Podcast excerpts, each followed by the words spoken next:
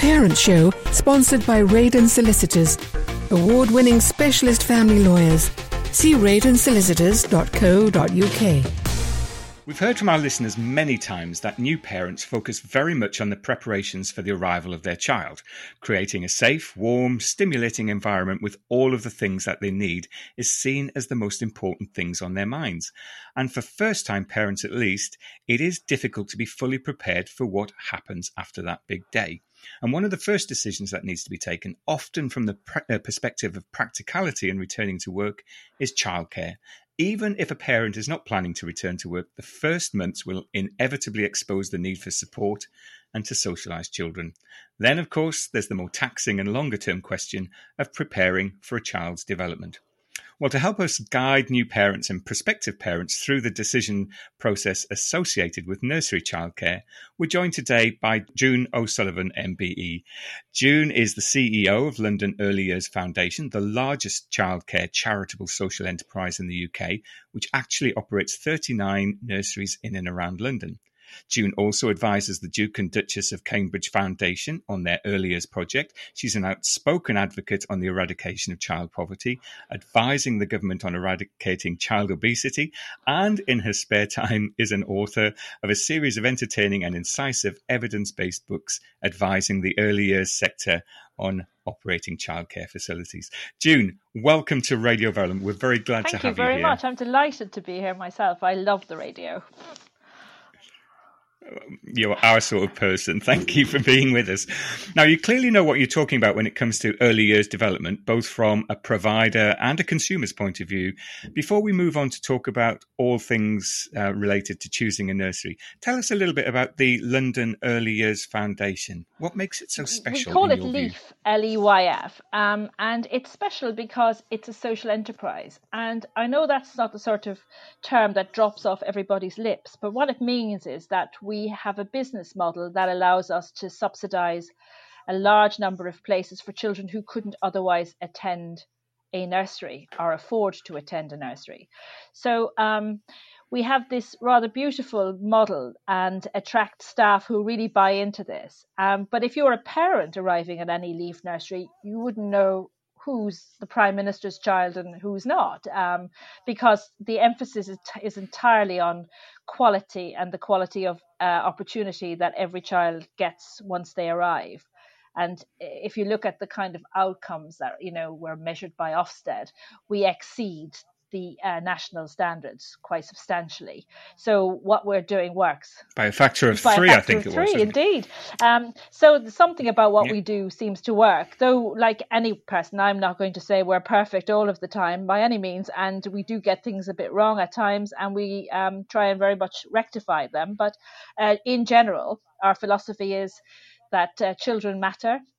Children are at the heart of what we do, but also um, it's kind of like an onion ring. When you peel away the, the layers, you find the next layer of the parents, then the staff, then the community, and then actually research. So we reckon that good quality is driven by really good quality staff. So we put a lot of effort into training our staff right up to degree level. In fact, we've got our own degree with the University of Wolverhampton.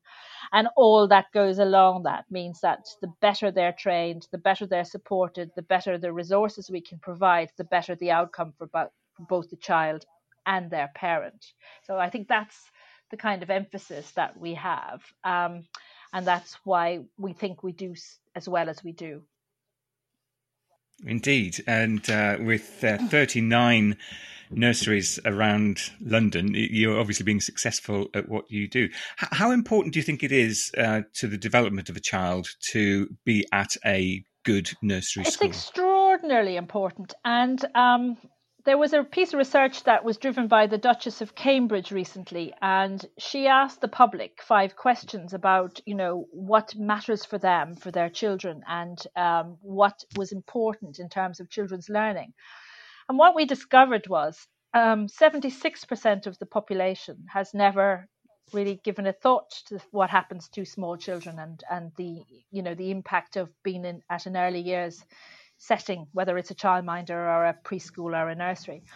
Um, and that was quite stunning because if you think about it, the rearing of a child isn't just for the parents and the family, it's for the whole community, because everybody benefits from having healthy children.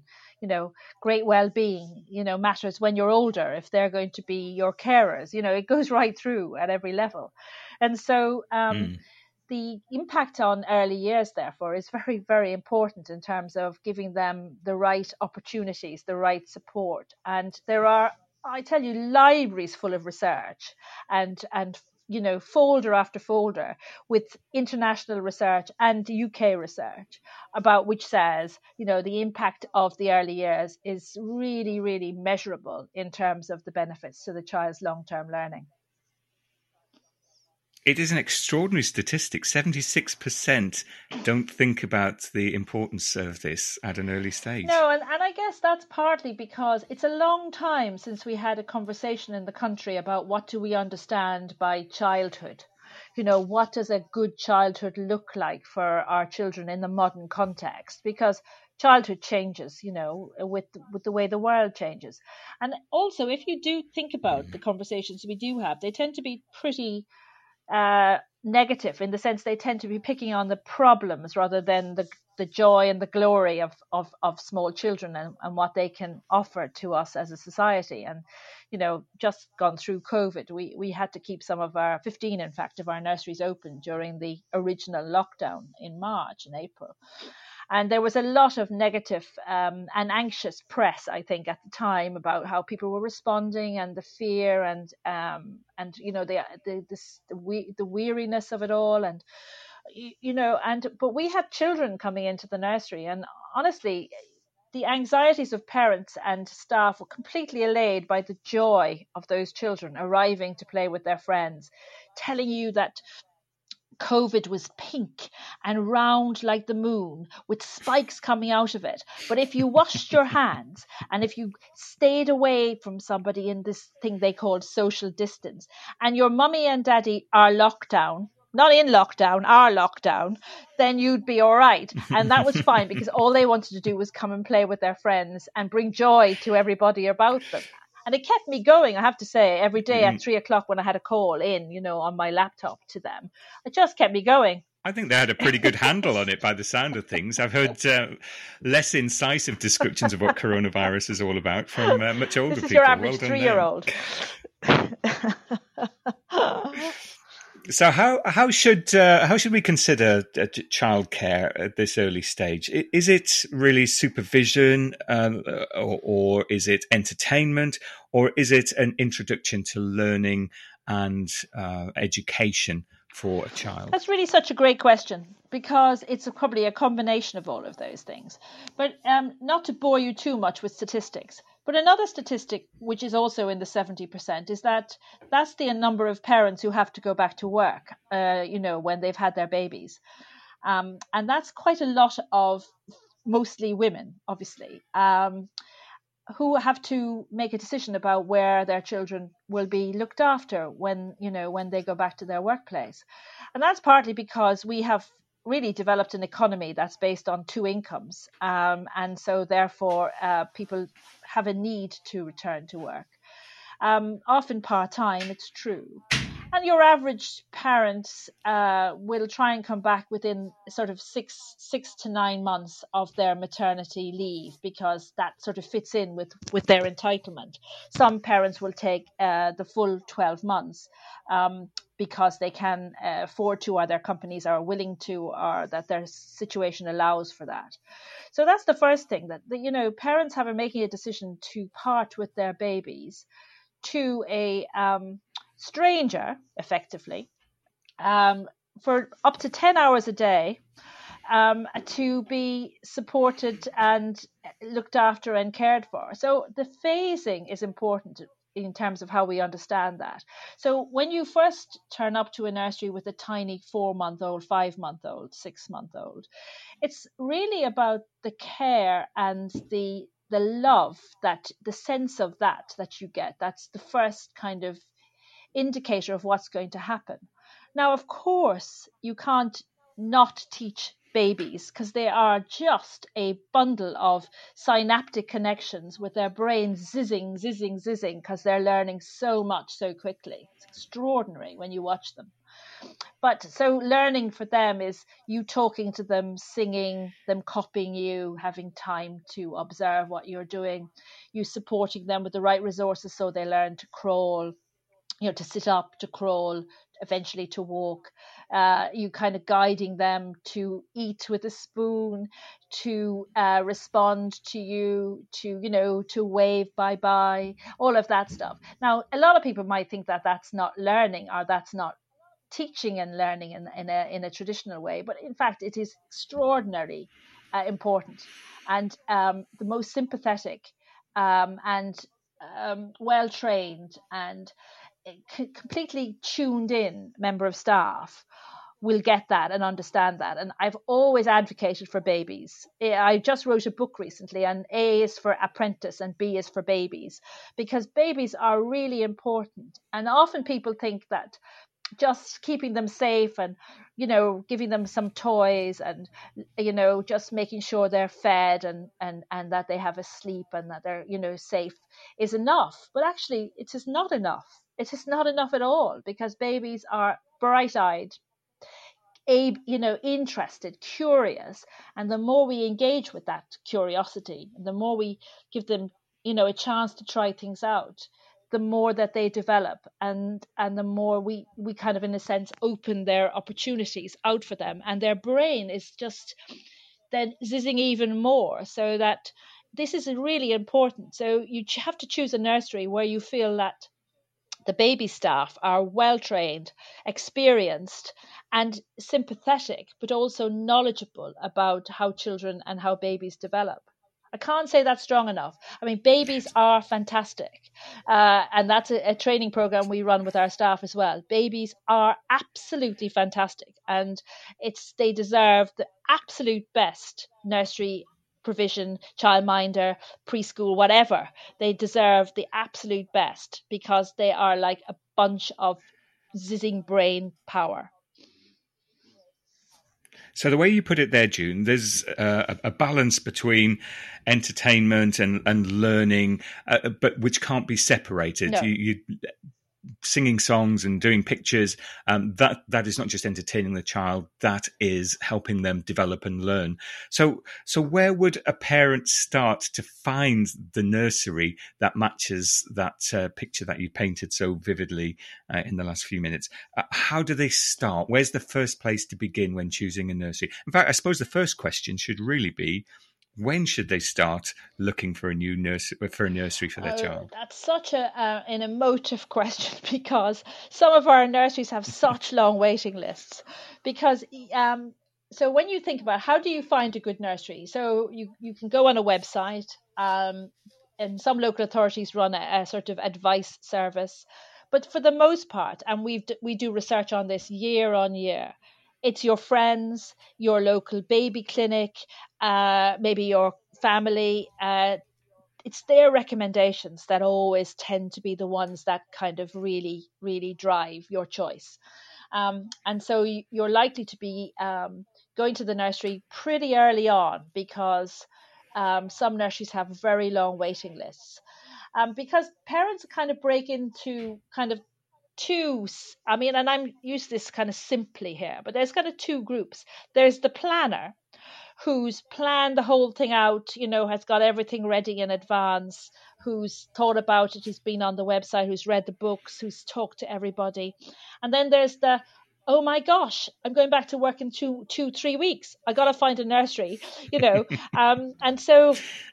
I think you're talking about women and men there. and and it's, it's, you know, and, and there's also who makes the choice. In some cases, the mum feels okay to make the choice on her own. But for the most part, whether you're living with the dad or whether you're not, they like somebody else to come along. So in some cases, we have the whole family coming to have a look.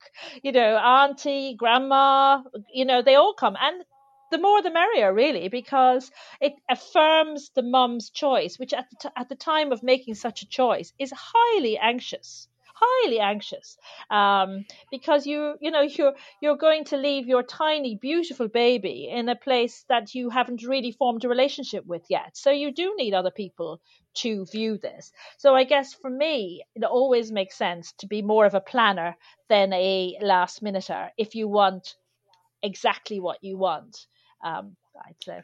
That's a very good point, which you just made there, June. It, it, you don't know in advance what the oh. situation is going to be like. And it is a matter of trust. You're, you're having to trust people who you really don't know. So n- learning from your friends and from families and trusted sources is perhaps the best introduction to a nursery yeah, facility. Yeah, and you have to go with your gut. Uh, I remember my daughter, um, I, I was looking for a childminder for her, in fact, because uh, it would work better with my, my working hours at the time.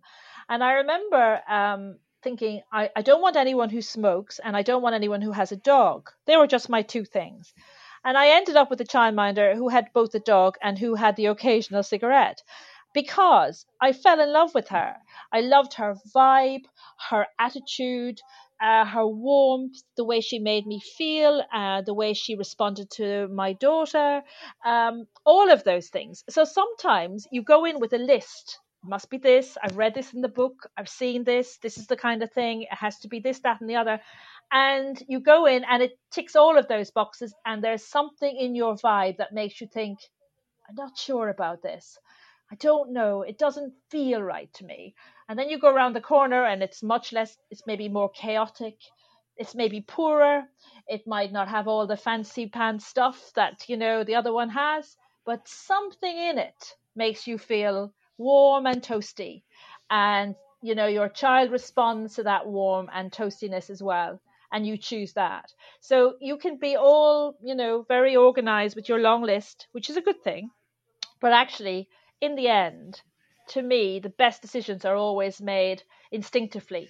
And so many times we experience that, you know, parents will come to us and look around and say, I really love this. I love, you know, the member of staff. I love the vibe. I love the fact, look, you've got this and that and the other. But I just want to check out some other places. And we really appreciate that and really like them to do that. And sometimes they come back and sometimes they don't. But the fact is, it means that, you know, they've given a good broad look at everything else. And in the end, they inevitably parents will say, this just feels right. It's not, you know, it's a bit far away from where I live, or it's not got really good parking, or, you know, the garden is a bit small, but somehow or other, I feel right here. And I think that's a really, you know, really powerful. It's a really powerful thing to, to, to, to it's a bit like being a manager. There's always something about your, your gut giving you a kind of a, uh, an indicator that you need to listen to it because there's something in there.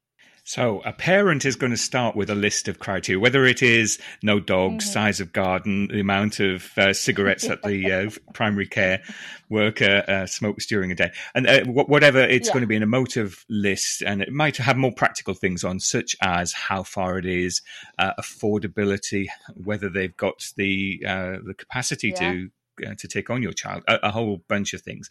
But eventually you're going to arrive at a list of alternatives. I guess just having one choice is is not going to be good because of the waiting mm. list issue, and um, uh, having alternatives mm. as a backup is, is a good thing. So they're going to arrive at a, a point where they've got a short list of potential nurseries to a- attend, and then the visit. There's no way of uh, of really getting that gut instinct without actually making the visit and smelling the place mm-hmm. and seeing what, what it's like. What should a parent look out for when they go to visit a nursery to, to get that feel of, of what it's really like? Um, well, they're different for different age children, but let's just stick with the babies for a moment and then we can look at the older children. But for a baby, um, you want to go into a space that is very homely, that feels warm, um, that has got mirrors. Children, babies particularly, love mirrors. Mirrors matter, and they observe their features and their faces and their hands, and they do a lot of learning through looking at mirrors. Um, lots of nurseries will have a black and white space because um, much to the chagrin, I think, of the pastel brigade, babies aren't interested in pastel colours. It doesn't actually do anything for them. Black and white is the uh, thing that gets them going. With, you know, every now and then you have an accent colour. So, you know, a piece of red or a piece of silver You are so radical and so irreverent. You can, what, how can you not have pastel colours? No, golly, it's a bit like when your friend buys you a present when you have a baby and they come with another soft toy and you just go, oh my gosh. You know, these do nothing for learning, soft toys. Okay, they can have one of their little transition items, you know, one of their bappies or, you know, which is usually a manky piece of blanket or a tiny battered, you know, bunny that they drag around with them everywhere, which is very, very important to their mental well-being. But actually, Actually, what children, what babies like is something that actually responds. Um, and so mirrors, uh, uh, things that are dramatic in the way their eye, their um, their, vis- their vision is developing. Actually, these things matter to them because they can see better and they can see contrast.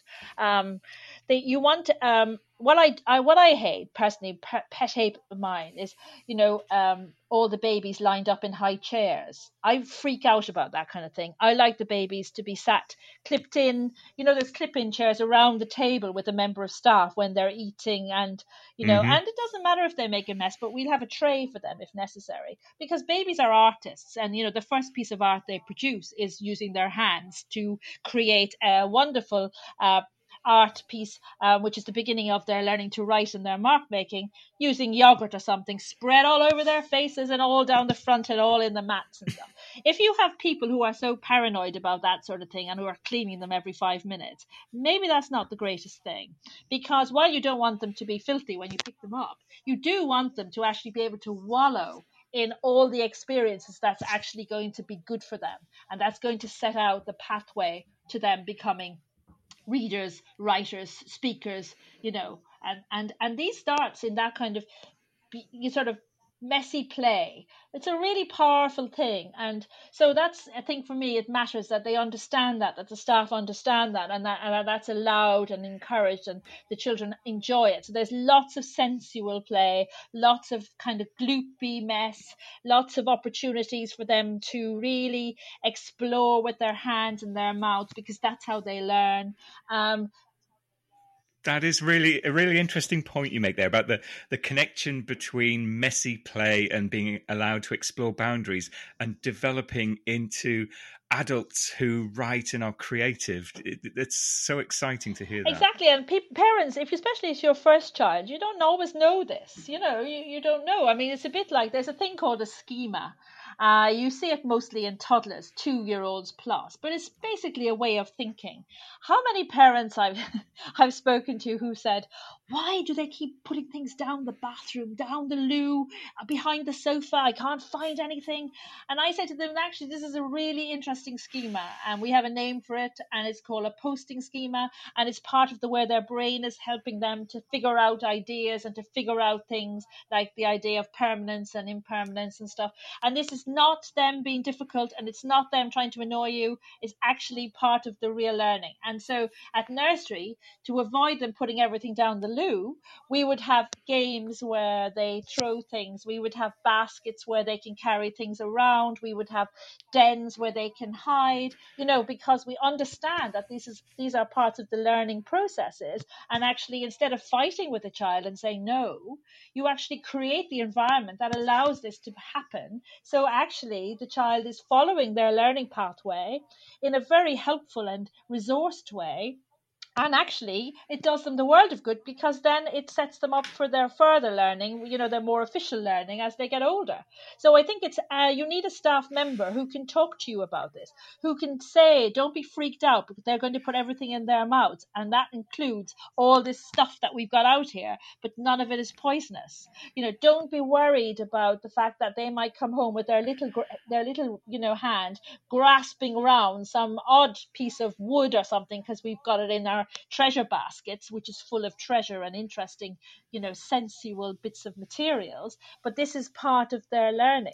So I think for a parent, they need staff who can talk them through this and explain it and share with them, you know, how the child and the baby is developing, so that actually they're they're recognizing this, and then it becomes a partnership. Because the best relationship with a parent is a partnership one where you're both having a conversation about the most important person in the world, which is your child.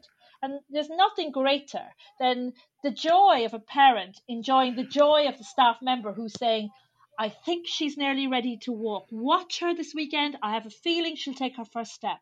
You know, what a glorious sharing that is. And you want to be in an environment where that sharing is live and that conversation is, you know, warm and engaging, and that, you know, that member of staff is, is, you know, in a way is guiding the parent to, to, to look to things that they may have not know is even coming down the line because it's their first child. But the second and third children, it's it's different.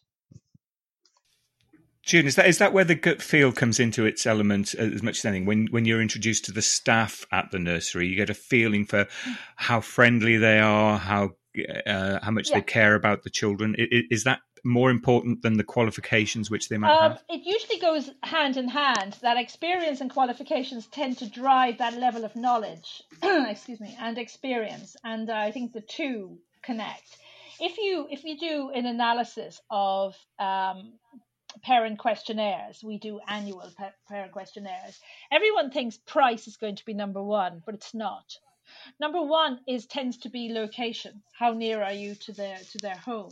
And number two is the friendliness of staff, the sense of staff uh, engagement, the fact that, you know, can you imagine going to a nursery or to uh, anywhere? And, you know, your first visit and the member of staff doesn't bend down to say hello to your child. And that happens, you know, that happens, you know, that they don't ask a question to the child who's probably quite shy at the time, you know, or they don't comment on the child and say, you know, you know, glorious brown eyes you have, or, you know, look at that lovely little smile, and makes an, you know, makes an effort to, to sort of engage with the child. It would seem strange, but it does happen. So again, that kind of thing is a real warming, I think, of that first sense of relationship. Or, well, it's the first meeting, we'll go into the office and fill out the paperwork. No, the first meeting should really be, let's go into the nursery. We, well, you have to fill out a little bit of paperwork because we won't let you in otherwise because of uh, all the various rules. But uh, let's go around. Let's let me talk you through it. Let me show you. Let me tell you about what could happen. Ask me questions. Make make it a conversation.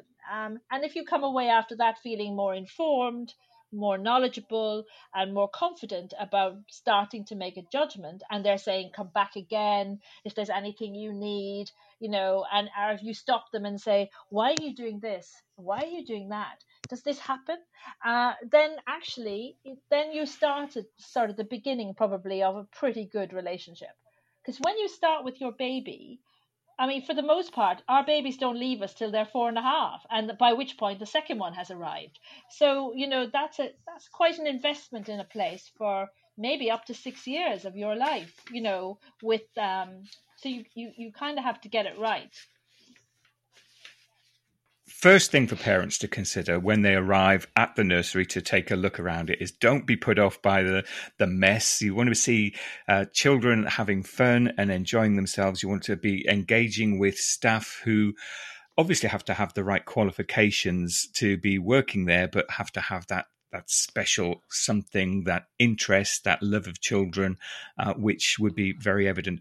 What other things should a parent look out for, or maybe what should they be asking the nursery uh, about the uh, beliefs and the uh, attitudes which they have to, to when, looking after children? Again, so when parents come for their babies, they tend to focus on safety um, and routine, and routine is very important. So I think a first question to ask a nursery is, what does the routine look like? You know, how flexible is it? You know, um, what happens at sleep time? Uh, some people like a cot for their babies. Some places we don't have necessarily many cots, so we only have cots for the tiny babies, but most of the children are in one little coracle, so kind of like um, like little nests, you know, and the staff mm. sit with them when they sleep. You know, that matters because babies need a lot of sleep. I mean, sometimes parents don't understand that. They think if they sleep in the day, they won't sleep at night, but actually children need sleep, um, and they sleep better at night if they have their sleep in the day, because otherwise they're over exhausted.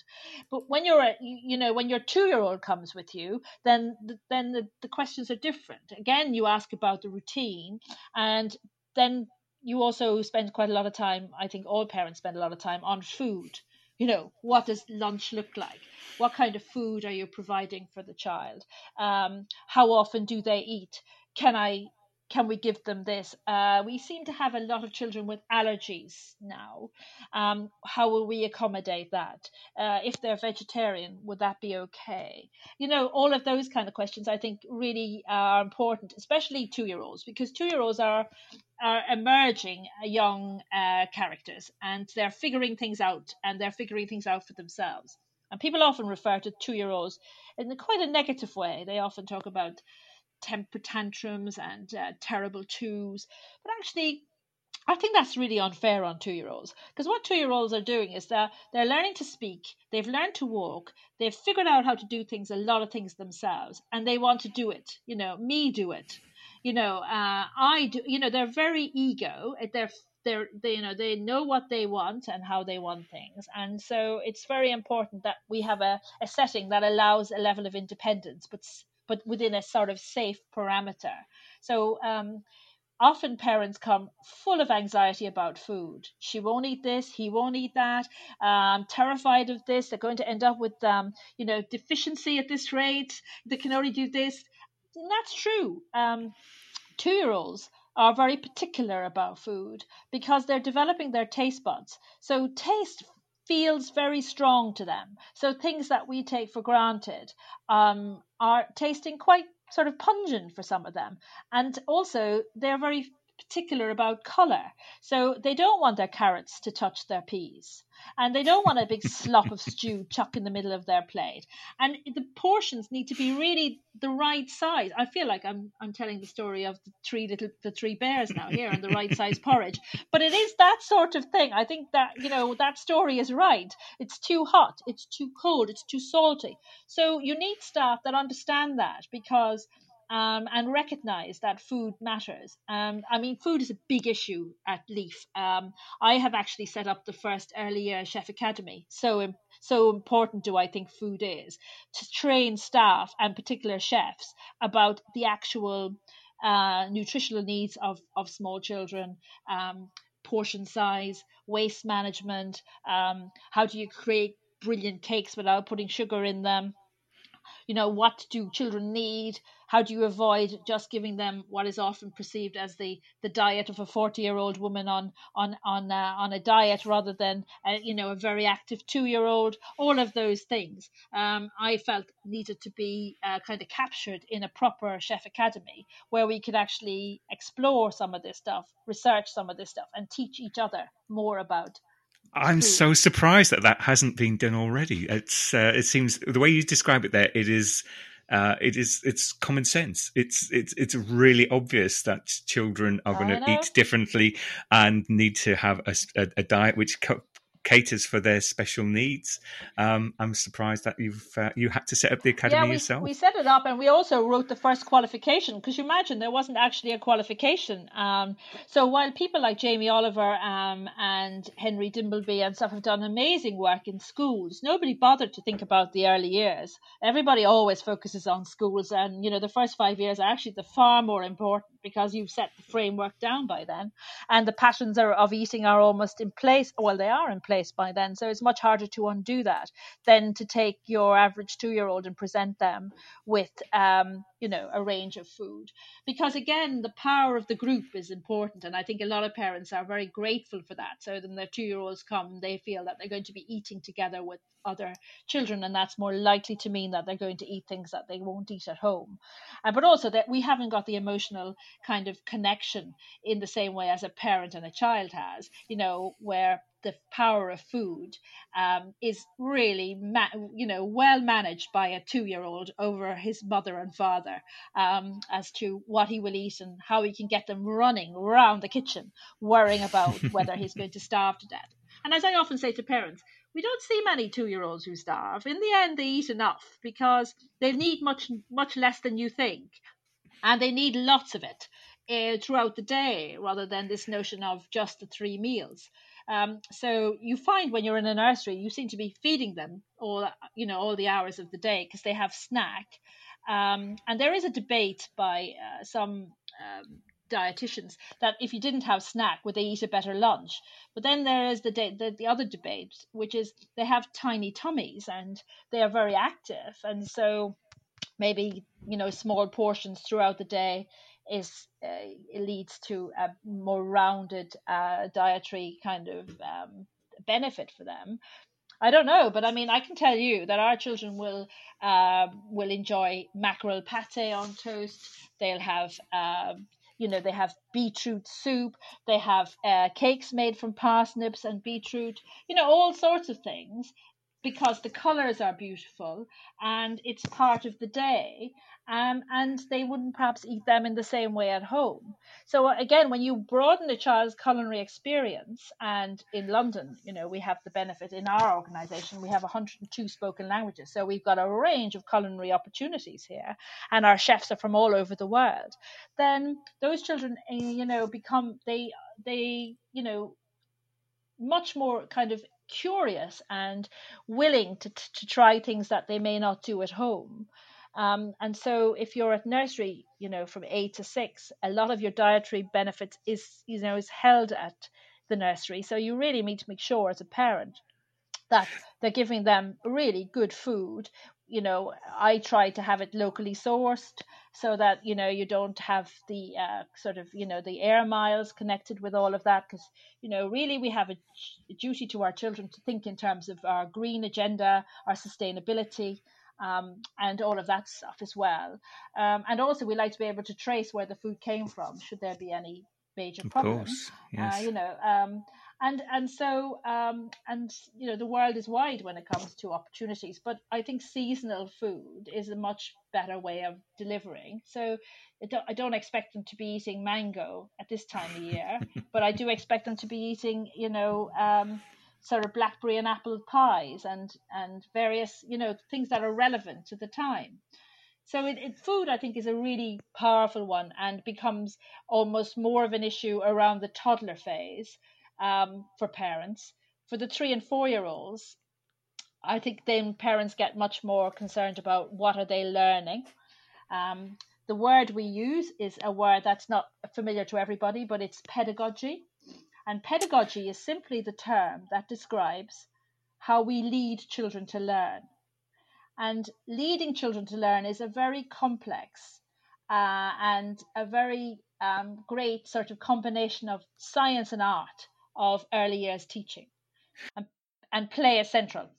And I noticed on your website that you use the analogy of strands of intertwined rope to illustrate your philosophy towards yes. pedagogy at LEYF. Yes, and for, for LEYF, um, I've spent ten years re- researching this and currently actually doing my doctorate on it. But it's like um, ten, ten, you know, seven strands. You have to have leadership for a culture of excellence. So the parent needs to get along with the lead, the manager, and the key person in their in their room. And a key person is the person allocated to their child to be the kind of bridge between the home and the nursery, to spend more time with the child, to do more activities with the child, and to really know them. And so in the evening, when a parent or anybody collects them, that there's, you know, a sense of connection. And mm-hmm. even if they're gone off shift, that they've left that information with somebody else. So it's like the somebody you'd ring up who should know your child better. That said, children choose who they like more. So you might allocate them Sally, and they might prefer Daniel, you know, but Sally would still have the responsibility of making sure um, the child's kind of records are kept up to date and stuff. But they may gravitate to Daniel more. No one's going to say, you can't go to Daniel, he's not your key person, you know, but, you know, you know, that, that that is the case. And so leadership really is around that. And it's around, in our case, action research, which is, so new children join the room, the nursery room, and you have a look and you think, this isn't working so well for us. These children are, say, for example, uh, you have many more boys in one year. That's often the case. Uh, we might have many more girls one year. Um, boys respond very well outside. They work better outside. They, uh, it's just, just how it is. So we might need to rethink how much outside sp- outside activities are going on to make sure. Um, uh, you know, that actually that we're kind of in a way responding to their to their learning needs more effectively. Um, so that would be a piece of action research, as a, um, and we could do a much bigger piece about, uh, you know, introducing new foods or um, We could be studying, you know, are we teaching them maths well enough? You know, are we spending too much time on, on number and maybe not enough time on shape uh, or volume? Um, so that's that. And then we have uh, the spiral curriculum. And really, for anyone listening out there, curriculum simply means the experiences, the activities, and the subjects that are taught in the day. And in the early years, there's a thing called the Early Years Foundation Stage, which is a framework uh, of seven areas that really every nursery covers. It becomes much more apparent in the older children than, say, in the babies. But it's it's it's the obvious things. It's uh, language, it's mm-hmm. personal and social, it's physical development. And then it's the kind of other ones like creativity, understanding the world, mathematical learning, you know, science learning. And it can be done indoors and outdoors, and that can be done in any way, shape, or form. But the three more important things always are supporting their physical development, supporting their language and communication, and most of all, supporting their personal and social behavior and, and, and development, you know, and that's central. And I always say to the staff, if you get those three right, in a way, the rest will come because they'll be the means by which you support those three. So if you're doing a big creative activity with the children, you are in effect supporting their physical development, their personal and social ability to cooperate, to be part of a group, to persevere, to concentrate, and then finally to extend their language, you know, mm. to introduce mm-hmm. them to big words, nice words, words that they get their tongue around, delightful words. Uh, you know, I often say to my staff, Um, when they join us, you know, we're doing a training. I'll say, all right, okay, I don't want to hear the word nice. Let's go around and tell me every other word that we can use instead of nice so that we can, you know, just expand. Yeah. I'm with you on that one. The word nice means nothing, does it? It's, it's such a yeah, just expand word. That, I say. Yeah, it's a bit like saying that's not very nice, is it? Well, what is nice? You know, it's a fantastic, amazing, you know, superfluous, you know, it's wonderful. It's all sorts of things, but it's not just nice. So I think there's all of those things, and that's the spiral curriculum. And then the other things that come with that people often don't think about is the environment is the third teacher. How you set the room up, how you set the outdoors, you know, how you engage with the children, what amazing activities they come in to do. That's the environment. And then it's followed very powerfully by the harmonious relationships that you create. And that's not simply with your child and the parent, but it's with your other staff. It's with your community. It's with people like who might come in to do activities. It's like inviting people in. It's about your student in the room. It's all sorts of things, but harmony matters to children. They do not like conflict. They like harmony. And then you have safe, fit and healthy, which is all the stuff around obesity and risk. There's a whole program here, Steve, about risk, about how do you let a child climb higher? How do you let a child create dens? How do you not panic when a child falls? You know, all of that is really a big topic. And then the other two are home learning, which has been very big during COVID because we've done rafts of stuff with parents who have been at home with their children using the internet and, uh, you know, activities and Zoom dates and all sorts of other things. And then finally for us, which is very important if you're a social business at all. I mean, it's important for many people, but for us, it's particularly important. You have to connect with your community. And that's important because every community is different. So a nursery in one part of London, say in Barking, is going to have a different set of relationships, say, to a nursery in Westminster, to a nursery in Hammersmith and Fulham, because you are of the community. And a nursery is a catalyst for community engagement. So whether you're running a food bank or whether you're running a trips to the elderly home or whether you're involved in the local art fair, or whether you're developing something with a film academy, like our Soho nursery, all of those things are really reflective of where you are. And that is in all of those strands together is what we call the LEYF pedagogy. So we use all of those methods to lead a child to learn, because often people think learning is simply teaching and doing stuff, but it's not. It's a much deeper and a much richer um, set of skills, understanding, knowledge, and experience. And those seven strands which you've just taken us through, uh, which each of them, I think, could be a, a topic of discussion all on their own. They, oh, yeah. they are all based in, in essentially in common sense. They're very understandable, easy to understand, and see the connection between, for example, the environment and the ability to learn.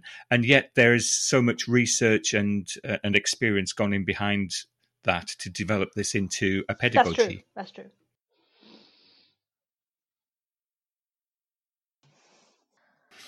Um, June, you mentioned uh, a book, The A to Z of Early Years. If any of our parents uh, want to have a look, if any of our parents want to have a read of that book, how can they get a hold of it? And where is it? Uh, what's it called? It's on. Am- I'm I'm afraid it's on Amazon, um, and I think there was even a discount on it up to the end of um, December. Um, so yes, yeah, so I think you can just get it from Amazon. Um, if you okay, if you, and it is called what? What's its what?